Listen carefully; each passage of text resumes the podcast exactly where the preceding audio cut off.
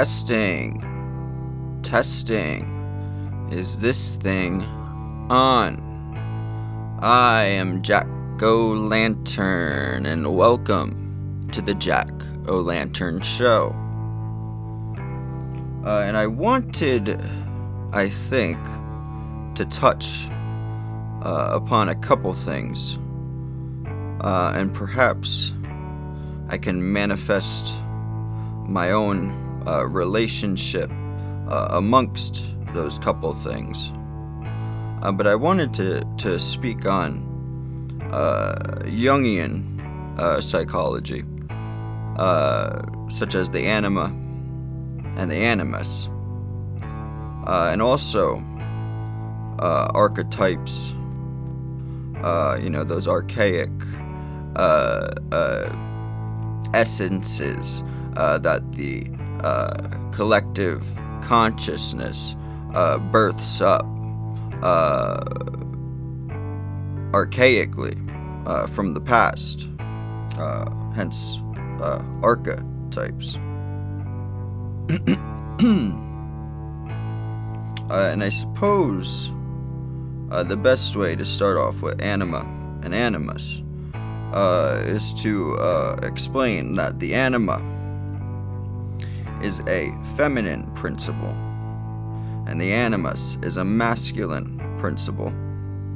Uh, but uh, in regards to the principle of feminine and masculine, uh, these should not be uh, looked at uh, as uh, male and female, but more so they should be brandished within uh, active principle. Uh, the masculine we would call the active principle. Uh, you, you, know, you could imagine back in the day as uh, hunters. You know, men were hunters. Uh, they were actively hunting. The animus uh, is active. it is loud. it is forthright. it is dominating. You could say. Uh, that's uh, the active animus. And so the feminine anima is uh, uh, the opposite of active, which is passive. Uh, so the feminine anima is passive. Uh, and you could see this in mothers and daughters and, and feminine traits where they uh, when a woman is most feminine, uh, she is uh, very uh, passive uh, and, and uh, not forthright, but perhaps more quiet and pretending shy, you know? Um, so there's the active, which is the animus, and the passive, which is the anima. and uh, Jung uh, says that uh, the male, uh, the male, has this subconscious anima within him, uh, and the female has this subconscious animus within her. Uh, and I'm going to give you an example of how these two figures are messed up and reversed in today's world, in today's society. Uh, if animus is the, the, the masculine active principle, uh, in a female, uh, then when uh, a female treats her husband, the spouse, uh, very actively uh, and uh, you know kind of in his face uh, kind of you know I'm uh, I'm always right kind of uh, way. This is active. This is a masculine trait in a female when when she is being loud and dominating a relationship. This is a female who has too much animus Uh, and then you can see in today's society the father, and I'm not saying this is everyone, but it is uh, uh, current and uh, often uh, that is uh, the, the, case. but you could say when the, the female has a dominating animus, active principle, demands of her husband, and the, the male, the husband, is passive because uh, you know, uh, happy wife, happy life, right? no, not right. Uh, so the male has become the anima, the passive principle, uh, and doesn't uh, stick up uh, for himself and just says, okay, I'm just going to ignore her because she's being crazy and, you know, let her be crazy. I'm not going to say anything. but that is the curse of a healthy relationship. It is the downfall uh, of a relationship when the woman is not balanced, uh, when the woman has more animus than anima, more masculine activity than the male uh, uh activity, whose uh, today's role is passive and kind of ignorance uh, and not masculine. wherefore, these roles are supposed to be uh, balanced. Uh, and I, I, will get to the balance, uh, but it is very curious to me. Uh, and I think the suspect has to do with the uh, psychological warfare on the television because every one of their couple characters, uh, they reverse this anima and animus in the couples. and so you become what you watch. and psychology is known behind uh, the depths of uh, this satanic altar uh, that sits in your living room. And I use the word living uh, dryly.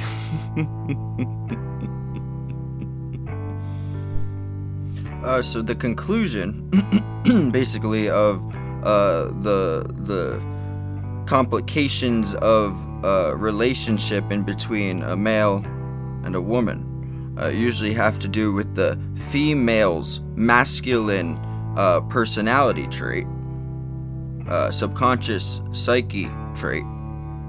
Uh, it is usually her masculine aspect, the active principle, fighting uh, and and uh, bumping heads with the anima, the feminine trait, in a man. his passivity uh, but there is a secret uh, that Jung uh, says is meant to be uh, attained. Uh, there is a mystical happening uh, when the male becomes perfectly in harmony with his anima, uh, balanced, uh, and when the female becomes in perfect harmony with her animus, uh, balance. So when the anima and animus in you is perfectly balanced, uh, there is this uh, nirvanic uh, kind of shift in the mind that burgeons enlightenment. but this is very tricky to do. Uh, this is very tricky to do to balance a passive uh, trait and an active trait in you, and to keep them balanced uh, because uh, we, as creatures, are typically one way uh, you you know you you are uh, it is somewhat similar to being uh, you are either an extrovert or, or, or an introvert. Uh, so we could look at it like that and say that the the introvert uh, must balance himself with the extroverted you know. Uh, the animus must balance itself with the anima. Uh, and it's difficult because most people who have an active personality, and I'm, I'm, I'm speaking on it in personality because personality is the expression of this uh, these uh, uh, two anima and animus uh, uh, terms and labels to study and hypothesize the the metaphysical underlying essences of ourselves. Uh, but people are either uh, one way or the other. They're too passive or they're too active uh, because uh, it's very hard to balance two opposing traits. Uh, it's very difficult uh, to be passive one moment while you're speaking to someone, and then active uh, when you need to be active at the next moment. And then from that activity, you become passive uh, again. Uh, there is a flip flopping of trait uh, that makes a perfect human being, and it sounds paradoxical, uh, but it is very obvious uh, to see. Uh, because why would you only want to be one way? Uh, a complete evolved person uh, can balance uh, two ways. Uh, and therefore be the completed being that can uh, bend and move like uh, water, like fluid. Uh, Jung says that the meeting of the shadow, uh, you know, when uh, someone goes through the correct processes of psyche evolution, I guess you could say, uh, the meeting with the shadow comes first, and that's seeing your devil. That's seeing yourself as as the devil uh, that you uh, uh, scorn. Uh, and he says this is kind of the apprentice piece of the whole equation of, of, of the evolution of a psyche of a man. This is the first uh, quarrel with yourself, realization and uh, perception alteration. It is the meeting of the shadow. Uh, knowing that uh, you know if you grew up uh, in Nazi Germany in uh, the days of the Holocaust, that you uh, might as uh, very well been a Nazi.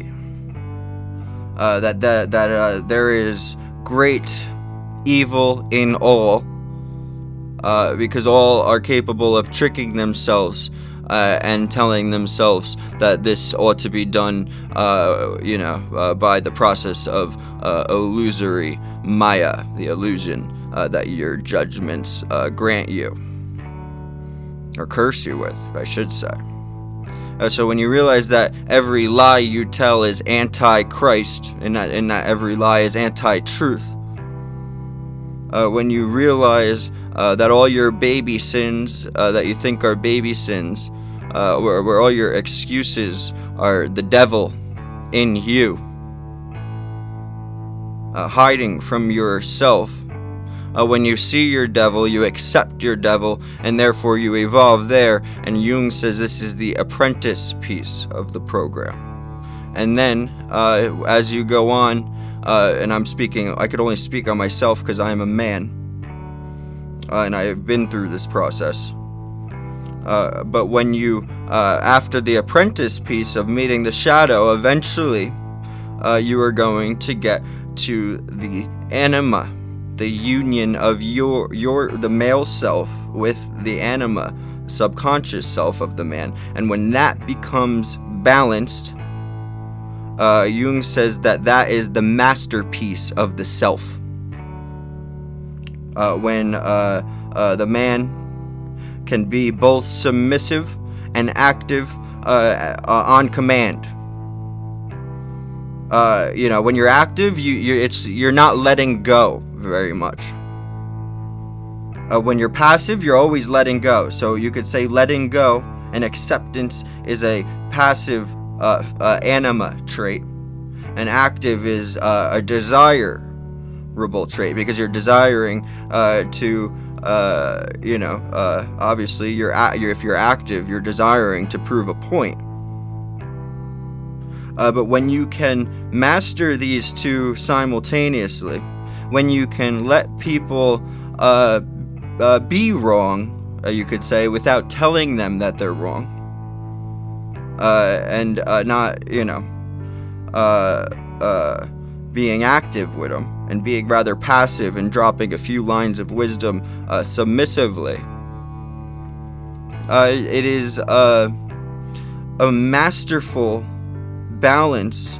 Uh, it is a masterful evolution of self because you are no longer uh, designed uh, by one singularity. You are the dual. Uh, you are uh, uh, the dual, and of course, two. Uh, B, two is better than being one. you know, I'd rather have two tools than uh, just one one uh, hammer. You know. Um, it is so interesting uh, and such a, a fabulous find uh, on uh, C.G. Jung's part uh, of these uh, anima and animus uh, essences. because um, although it is metaphysical,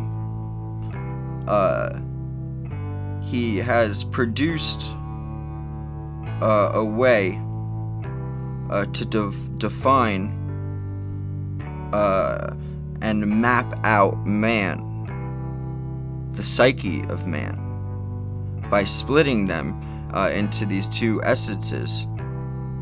Um, whilst there are uh, more essences, uh, such as archetypes, uh, uh, such as complexes, such as the trickster archetype or the, the mother complex